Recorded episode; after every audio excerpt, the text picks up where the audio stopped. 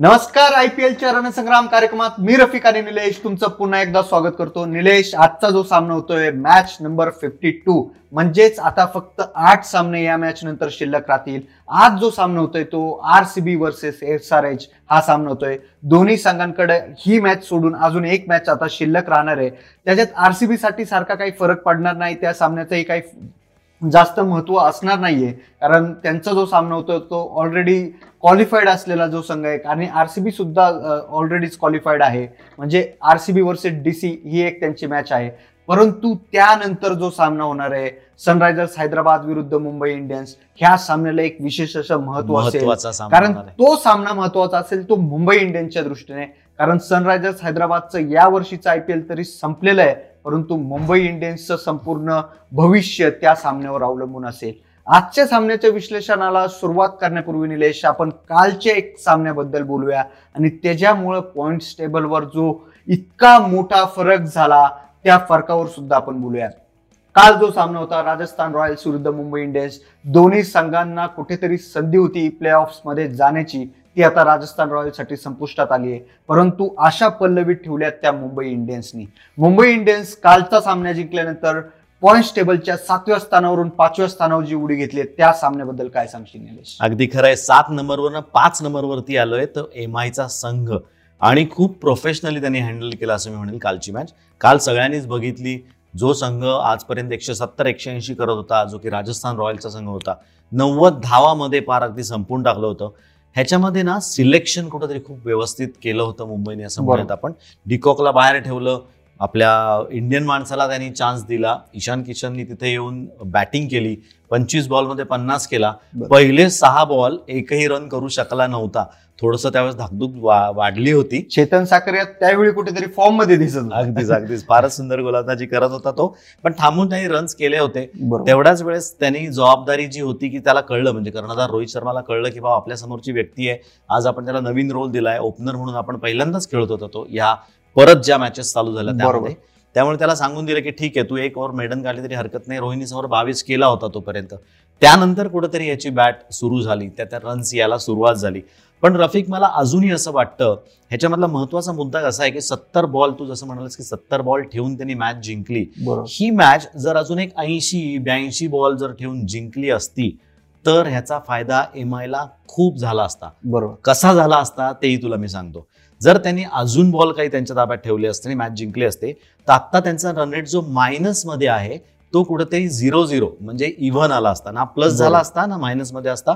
थोडासा तो run rate म्हणजे जमिनीच्या खाली होते, ते जमिनीवरती आले असते. आणि त्याच्यानंतर ती शेवटची मॅच आहे ती त्यांना मग केकेआरला बीट करायला असेल तर प्लस रन रेट त्यांना करायला लागला असता. आता काय त्यांना परत सहा फूट जमिनी खालणं सुरू करून मग ते अशी उत्तुंग भरारी घ्यावं लागणार आहे जर त्यांना प्ले ऑफला जायचे. पण ठीक आहे, जे झालं ते योग्यच झालं. एमआयच्या दृष्टीने खूपच चांगली गोष्ट होती. त्यामुळे आता बघूया पुढची मॅच ते पुन्हा कशी खेळतात. नक्कीच पुढची जी, म्हणजे आपण बघितलंय की आत्ता जो टफ फाईट आहे चौथ्या स्थानासाठी कोलकाता विरुद्ध मुंबई इंडियन्स. निलेश, कोलकाताचा जो सामना होतोय तो पुन्हा एकदा राजस्थान रॉयल्सशी तो सामना होतोय. राजस्थान रॉयल्स सोबत कोलकाता जिंकलं तर मुंबईची आशा तिथं संपतील, कारण कोलकाता नाईट रायडर्स क्वालिफाईड करेल. परंतु परंतु जर आत्ता कुठेतरी मुंबई इंडियन्सने सनरायझर्स हैदराबाद विरुद्ध सामना जिंकला आणि कोलकाताला पराभव पत्करावा लागला तर मुंबई इंडियन्स डायरेक्ट क्वालिफाईड करेल. ते ऍक्च्युली तुला मी सांगतो, ही गोष्ट क्लिअर कधी होणार आहे? ही गोष्ट क्लिअर होणार आहे दोन दिवसानंतर. कारण ज्यावेळेस शेवटी मुंबईची मॅच आहे एसआरएच बरोबर, हैदराबाद बरोबर, त्या दिवशी हे चित्र पूर्ण क्लिअर होईल. कारण त्याच्या अगोदर केकेआर त्याच्या अगोदर एक मॅच खेळतंय. जरी आपण म्हटलं असं की केकेआरने ती मॅच जिंकली म्हणजे त्यांचे बाराचे चौदा पॉईंट होतील, ते आता प्लसमध्ये रन रेट आहे तो प्लसमध्येच राहील. बरोबर, ज्या दिवशी मुंबई मॅच जिंकतं, जर जिंकतं मुंबई मॅच हैदराबाद अगेन्स्ट, तर त्यांचेही चौदा पॉईंट होतात. जर ते मॅच जिंकतात, जर ते चौदा पॉईंट घेतात तर त्यांचा नेट रन रेट बघितला जाईल. बरोबर, त्यामुळे चौथी टीम ही शेवटच्या दिवसापर्यंत अजूनही फायनल नाहीये. हीच मजा आहे आयपीएलची रफिक, त्याकरता ही जगात भारी लीग आहे. नक्कीच नक्कीच. आता आपण वळूया ते आजच्याच सामन्याकडे. आजचा जो सामना होतोय तो आरसीबी वर्सेस एसआरएच. निलेश, दोन्ही संघांचं आयपीएलचा जर विचार केला तर कसा परफॉर्मन्स राहिला एकमेकांच्या विरुद्ध ते आपण प्रेक्षकांना सांगू. यस, आजची मॅच होणार ती मॅच नंबर बावन्न बावन्नावी मॅच आहे. आरसीबी आणि एसआरएच दोघ जण एकमेकासमोर खेळत. आतापर्यंत तब्बल एकोणीस वेळा एकोणीस मॅचेस खेळलेत, त्यातल्या आरसीबीने जिंकल्यात फक्त आठ बरोबर, आणि हैदराबादने जिंकल्या दहा. एक मॅच त्यांची नो रिझल्ट होती. तसं जर बघायला गेलं तर हैदराबादचं पाड आरसीबी समोर कुठेतरी जड वाटेल आपण जर आयपीएल संपूर्ण आयपीएलचा विचार केला, चौदा सीझनचा विचार केला. परंतु ह्या सीझनमध्ये आरसीबी क्वालिफाईड आहे तर सनरायझर्स हैदराबाद ऑलरेडी बाहेर पडले ह्या लीगच्या. निलेश, आजचा जो सामना होतोय तो कोणत्या पिचवर होतोय, कारण ते खूप महत्वाचं राहील आजच्या सामन्यासाठी. आज मॅच आहे ती शेख जाहीद स्टेडियमवरती आहे. आपण नेहमी बोलत आले थोडंसं टू पेस विकेट आहे, त्यामुळे थोडंसं बॉलिंगला साथ देणारे विकेट असणार आहे. आणि तुझा पुढचा प्रश्न तुम्हाला विचारणारच, मला माहिती आहे टॉस बद्दल तुला जाणून घ्यायची इच्छा असेल. तर जो कोणी टॉस जिंकेल, कारण ह्या मॅचला तसं बघायला गेलं तर एसआरएच ला जास्त मेहनत करायला लागणार आहे कम्पेअर टू आरसीबी. पण दोघांनाही रिझल्ट काही विशेष मॅटर करेल असं वाटत नाहीये, त्यामुळे खूप सारे चेंजेस पण बहुतेक आपल्याला बघायला मिळणार आहेत, त्याकडे आपण येऊच या. पण टॉस जिंकल्यानंतर कुठल्याही कर्णधाराने बॉलिंग करावी असं मी सजेस्ट करेन.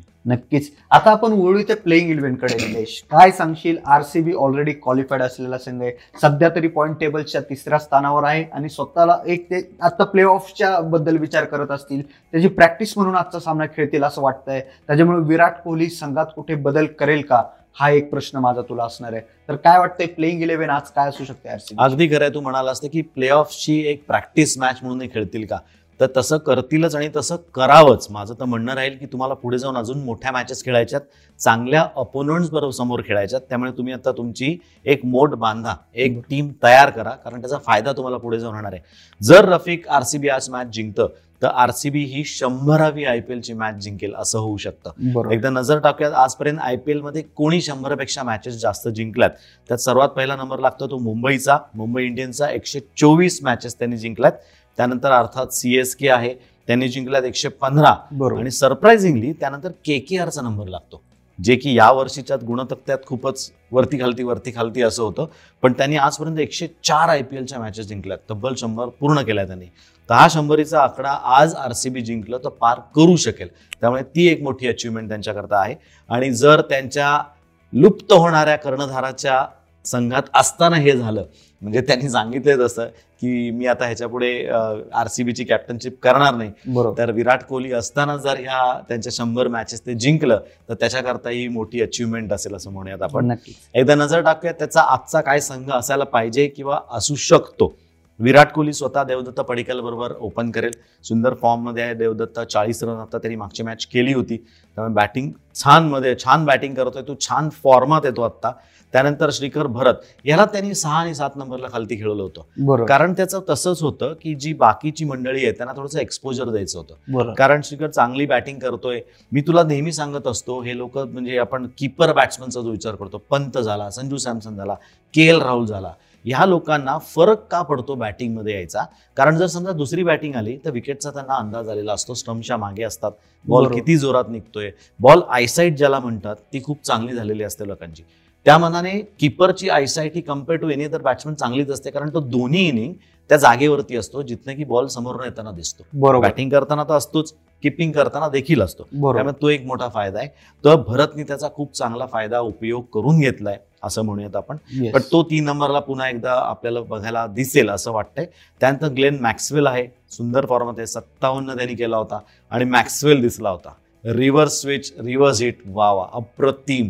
ज्या पद्धतीने तो जो टाइम करतो बॉल, मला कधी जर दिसला ना तर मी त्याला असा रिव्हर्स स्विचचा रिव्हर्स जो त्याचा शॉट आहे तिथे करून त्याचे दहा बारा फोटो काढेन मी अक्षरशः, कारण तो ज्या पद्धतीने तो शॉट मारतो जगात मला वाटत नाही दुसरं कोणाला जमेल. सत्तावन्न केला होता त्यांनी मॅचची मॅच, त्यामुळे तोही तोही फॉर्मात आहे. एबी डिविलियर्स असणार आहे त्यांच्या संघामध्ये, अजून याच्याकडनं खूप अपेक्षा आहेत. आणि हा डार्क हॉर्स आहे, हा आताच चमकणार. जसं प्ले ऑफकडे तुमचा संघ जातो त्यावेळेस एबी डिव्हिलर्स तुम्हाला महत्वाची भूमिका पार पाडू शकतो तुमच्या संघाकरता, ते काम तो अगदी चोख करणार आहे. हर्षल पटेल हा त्यांच्याकडे एक महत्वाचा व्यक्ती असणार आहे. त्यानंतर डॅन क्रिश्चियनला त्यांनी मागची मॅच खेळलो होतं, मला वाटतं ह्या मॅचला त्यांनी त्याला खेळवावं, कंटिन्यू करावं ही साईड, तेवढी जेल होतील चांगली लोक. आणि प्ले ऑफच्या दृष्टीने म्हटलं तर आपण डॅन क्रिश्चियन त्यांच्या संघात असायला हवा. त्यानंतर शाहबाज अहमदला पण यांनी खेळवलेलं होतं. शाहबाज अहमद सुद्धा एक महत्वाचं नाव यांच्याकरता आहे. मोहम्मद सिराज आणि ग्रॉ जॉर्ज ग्रेटून म्हणून त्यांनी नवीन एक बॉलर आणलेला होता, लंडनमधलं व्यक्ती, इंग्लंडमध्ये क्रिकेट खेळते, चांगली बॉलिंग करतोय तो. एक विकेट घेतली होती, सत्तावीस रन्स फक्त त्याने दिला होता, चार ओव्हरमध्ये फक्त सत्तावीस रन्स. ते आयपीएलला म्हणजे खूप चांगली गोलंदाजी करतोय तो. त्यानंतर युजी चहल, युजी चहल पूर्ण फॉर्मात आहे आता, तीन विकेट घेतल्यात, एकोणताने एकोण एकोणतीस रन ट्वेंटी नाईन रन्स त्याने दिला होता, तीन विकेट त्याने घेतला होता. कारण अशी एक काहीतरी साईड आज असावी असं मला वाटतंय. नक्कीच. आता जो आपण वळूया ते सनरायझर्स हैदराबादच्या प्लेइंग इलेव्हनकडे. तसं जर बघायला गेलं तर या संघाकडे आता विशेष असं काही शिल्लक नाहीये, परंतु ह्यांची तयारी सुरू आहे ती पुढच्या आय पी एलची पंधराव्या सीझनची तयारी सुरू आहे. त्यामुळे निलेश काय वाटतंय आजचं प्लेइंग इलेव्हन काय असू शकतो? कारण आज प्रत्येक प्लेयर हा स्वतःसाठी खेळेल, स्वतःचं बिडिंग वाढवण्यासाठी खेळू शकतो. तर काय असू शकतात? अगदी खरं. हैदराबादचा बघूया मागच्या मॅचला काय झालं होतं. ते हरले होते के के आर बरोबर, त्यांनी ती मॅच हरली होती. तर आज जसं तू म्हणालास आत्ता की हे प्लेअर स्वतःसाठी खेळतील, स्वतःचं इन्कम म्हणूयात किंवा स्वतःचं नाव कमवण्याकरता हे लोक आज खेळतील. तर जेसन रॉय त्यांचा ओपनिंग बॅट्समन खूप त्यांना क्लिक झालेला, त्यामुळे तो असणार आहे, तो रुदिवन सहा बरोबर ओपन करेल. त्यानंतर तीन नंबरला केन विलियमसन कर्णधार स्वतः बॅटिंगसाठी आलेला असेल. प्रियम गर्ग, अभिषेक शर्मा ही दोन्ही नावं प्रॉमिसिंग नावं आहेत. यंग ब्रिगेड ज्याला आपण भारताची म्हणतो ती दोन्ही नावं त्यामध्ये, तेही दोघं संघात असण्याची शक्यता आहे. अब्दुल समद त्यांच्यामध्ये हे ही व्यक्ती एक महत्त्वाचं काम करू शकते. त्यानंतर जेसन होल्डर त्यांचा एक महत्त्वाचा ऑलराऊंडर आहे, त्याला पण बॅटिंगला आणि बॉलिंगला दोन्हीमध्ये करामत करावं लागणार आहे, तोही संघातात असेल. राशिद खान, भुवनेश्वर कुमार, सिद्धार्थ कोळणी. एक नाव मी घेणार आहे अजून, ते आहे उमरान मलिक. त्या नावाकडे आपण येऊयात. पहिल्या तीन नावाविषयी बोलूयात. राशिद खान आपण बघितलंय जास्त नाही करू शकलाय, पण त्याला प्रेशर सुद्धा वेगळी आहे, तरी तो क्रिकेट खेळतोय, देशाच्या बाहेर राहतोय, त्याच्या देशात जे सगळं घडलं त्याचा कुठेतरी एक सावली त्याच्या परफॉर्मन्सवरती पडली आहे असं नक्कीच यावर्षी मला जाणवत आहे. भुवी आणि सिद्धार्थ कोल दोघंही चांगली गोलंदाजी करतायत. आणि शेवटचं नाव मी जे घेतलं होतं उमरान मलिक, ह्या मुलाचं नाव घेतलं होतं. तोही जम्मू काश्मीरमधनं येतो. जम्मू काश्मीरमध्ये सध्या वातावरण खूप चांगलं आहे, त्यामुळे चांगले चांगले क्रिकेटर्स तिकडनं येत आहेत.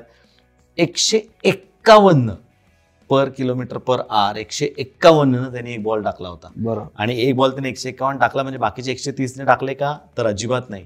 ती अख्खी ओव्हर त्याची एकशे बेचाळीस प्लसच होती. One forty two one forty three वय वन फोर्टी वन याच स्वरूपामध्ये तो गोलंदाजी करत होता. उत्तम रिदम आहे, अप्रोच चांगला आहे, फिनिश ऍक्शन चांगली आहे, रिदम मध्ये आहे. क्रीजवरती आल्यानंतर पूर्ण शोल्डरचा उपयोग करतोय, डोकं जागेवर असतं ज्याला आम्ही हेड मुवमेंट म्हणतो, हेड पोझिशन म्हणतो, ती पण अतिशय उत्तम आहे ह्याची. ह्या मुलाकडे लक्ष द्यायला पाहिजे. हा मुलगा पुढे जाऊन भारताकडनं खेळणार असं जर मी जर आज बोललो तर काही वावगं ठरणार नाही असं मला वाटतंय. त्यामुळे उमरान मलिक याच्यावरती आज लक्ष द्या. नक्कीच आपल्याला पुढच्या काही वर्षात तरी जम्मू एक्सप्रेस म्हणजेच उमरान मलिक भारतीय संघात नाव दिलंस तू, जम्मू एक्सप्रेस. नक्कीच आपल्याला ते पाहायला मिळू शकतं. आपला वळूया आपण स्टार प्लेयर्स कडे. निलेश काय वाटतंय आज आरसीबी साठी कोण स्टार ठरू शकतं? स्टार बॅट्समन, स्टार बॉलर आणि स्टार ऑलराऊंडर. आरसीबी साठी बॅट्समन म्हणशील तर देवदत्त पडिक्कल, ग्लेन मैक्सवेल आणि एबी डिविलियर्स या तिघांची मी नावं घेईन, कारण तिघही फॉर्ममध्ये आहेत आणि जबाबदारीपणे बॅटिंग पण त्या पद्धतीने करतात. बॉलिंगमध्ये मोहम्मद सिराज आणि युजी चहल या दोघांची नावं मी घेतो, आणि ऑलराऊंडरमध्ये हर्षल पटेल, कारण तो बॅटिंग पण करायला लागलाय त्यामुळे मी हर्षल पटेलचं नाव घेतो. नक्कीच. आता आपण बोलूया ते सनरायझर्स हैदराबादच्या जे स्टार प्लेयर्स आहेत त्यांच्याबद्दल बोलूया आपण. काय वाटतं निलेश आज एकूणच कोण ठरू शकतं सनरायझर्स हैदराबादसाठी स्टार बॅट्समन, स्टार बॉलर आणि स्टार ऑलराऊंडर? येस रफिक, पुन्हा एकदा ना जेसन रॉयकडेच ती जबाबदारी येणार आहे, कारण ओपन करणारे बॅटिंग त्याच्याकडनंच अपेक्षा केली जाते आणि तोच पूर्ण करतोय. दोन तीन मॅचेसमध्ये आपण बघितलं. त्यानंतर केन विलियमसन देखील थोडीशी कमाल आज दाखवेल असं मला वाटतंय, कारण जसं तू म्हटलास की स्वतःसाठी आणि पुढच्या वर्षासाठी ओपन बिडिंग आहे, तर त्यामुळे हे दोघं जण पण परफॉर्म करतील. बॉलिंगमध्ये म्हणशील तर राशिद खान आणि उमरान मलिक. उमरान मलिक नाव पुन्हा पुन्हा मी घेतोय. असं होऊ शकत नाही किंवा रादर असं आज होऊ शकतं की त्याला एकही विकेट नाहीये, एखाद दुसरीच विकेट मिळते, तो पस्तीस चाळीस रन्स त्याचे त्याच्या चार ओव्हरमध्ये देऊ देखील शकतो. पण प्रॉमिसिंग यंग बॉलर आहे, जी बॉलरकडे एक रिक्वायरमेंट असते. जसं मोहम्मद शमी नवीन आला होता त्यावेळेस तो नुसता येऊन जोरजोरात टाकत होता, त्याला काहीही माहिती नव्हतं बॉल स्विंग कसा करायचा, किंवा ऑब्व्हियसली माहिती होतं म्हणूनच तो भारतीय संघात आला होता, पण एक रॉ टॅलेंट म्हणतात ना तसा तो होता. तसाच ही व्यक्ती असणारे उमरान मलिक पुढे जाऊन नक्की मोठं नाव करेल. पुन्हा पुन्हा मी ते नाव घेतोय. बॉलिंगमध्ये आज मी त्याचं नाव घेतोय. ऑलराऊंडरमध्ये यांच्याकडे जेसन होल्डर आहेच, त्यामुळे यांना इतर कोणाची गरजच नाहीये. नक्कीच आपण बघितलंय आजचं पिच कसं असू शकतं, त्याच्यानंतर आपण प्लेइंग इलेव्हन सुद्धा पाहिली आहे दोन्ही संघांची. निलेश आता मला तुला विचारायचं आहे की आज स्कोअर बोर्डवर प्रेडिक्टेड स्कोअर काय पाहायला मिळू शकतो आज आपल्याला? प्रेडिक्शन स्कोर मला करायला आजकाल खूप भीती वाटते रफिक, कारण आपण जे जे सांगतोय ते ते होत नाहीये. काल देखील आपण म्हटलं होतं एक स्कोर आणि झाला होता नव्वद. पुन्हा पुन्हा आपण सांगतोय सगळ्यांना की विकेटची कंडिशन, आउटफील्ड कंडिशन यावरनं आपण प्रेडिक्शन सांगत असतो. निलेश, आपला स्कोर काल चुकला नाही, कारण काल चुकी झाली ती राजस्थान रॉयल्सची. मुंबई इंडियन्सची जर बॅटिंग पाहिली असती तर आपण जो स्कोर प्रेडिक्ट केला होता तो नक्कीच झाला असता, असं आता म्हणायला हरकत नाहीये, कारण तसं खरंच झालं होतं काल. पण आजचा तू जर मला विचारशील तर एकशे पन्नास ते एकशे साठ पर्यंत धावा होतील, तेवढे रन्स होतील. नक्कीच मलाही असंच वाटतं की आजचं जर पूर्ण आपण बघितलं, पुन्हा एकदा ते स्पीच बद्दल बोललो किंवा दोन्ही संघांच्या प्रेशरमध्ये दोन्ही संघ नाहीयेत. आरसीबीला क्वालिफाईंगचं प्रेशर नाहीये कारण ते ऑलरेडी क्वालिफाईड आहेत, आणि एसआरएचला आता प्रेशर घेऊन करायचं आहे काय, कारण ते असेही या पूर्ण सीझन मधून बाहेर पडलेले आहेत. त्याच्यामुळे आज स्कोर आपल्याला चांगला दोन्ही संघांकडून पाहायला मिळू शकतो. निलेश, आपण उद्याच्या सामन्याबद्दल प्रेक्षकांना आपला हिंट देऊया. उद्याचा सामना कोणत्या दोन संघात होतोय आणि कुठे होणार आहे तो सामना? उद्या मॅच दोन मॅचेस आहेत बरोबर. पहिली मॅच होणार आहे साडेतीन वाजता दुपारी. लक्षात ठेवा विकेंड नाहीये तरी पहिली मॅच होणार आहे दुपारी साडेतीन वाजता. मॅच नंबर त्रेपन्न असणार आहे ती बरोबर. ती असणार आहे सीएसके आणि पीबीकेएस या दोन संघांमधली. चेन्नई आणि पंजाब हे दोघं समोरासमोर खेळणार आहेत आणि ती होणार आहे दुबई इंटरनॅशनल वरती. पुन्हा एकदा सांगतो दुपारी साडेतीन ला मॅच आहे. येस, उद्या दुपारी सामना होतो. याचाच अर्थ असा की उद्या या सामन्याचं विश्लेषण घेऊन, चेन्नई विरुद्ध पंजाब या सामन्याचं विश्लेषण घेऊन आपण भेटतोय सकाळी अकरा वाजता. तसं जर पाहिलं तर दोन्ही संघांना या सामन्याशी काही इतका फारसा फरक पडणार नाहीये, कारण चेन्नई ऑलरेडी क्वालिफाईड झालेला आहे तर पंजाब पुन्हा एकदा या सीझन मधून बाहेर पडलेला आहे. निलेश, त्याच्यामुळे या सामन्याचं विश्लेषण घेऊन आपण उद्या भेटूया आणि यानंतरचा जो सामना होईल त्याचं सुद्धा विश्लेषण आपण उद्या संध्याकाळी चार वाजता करणार आहे. तर त्याही सामन्याबद्दल आपण उद्या सकाळी बोलूयात. तोपर्यंत तुम्ही सर्व ताज्या बातम्या पहा फक्त सकाळवर.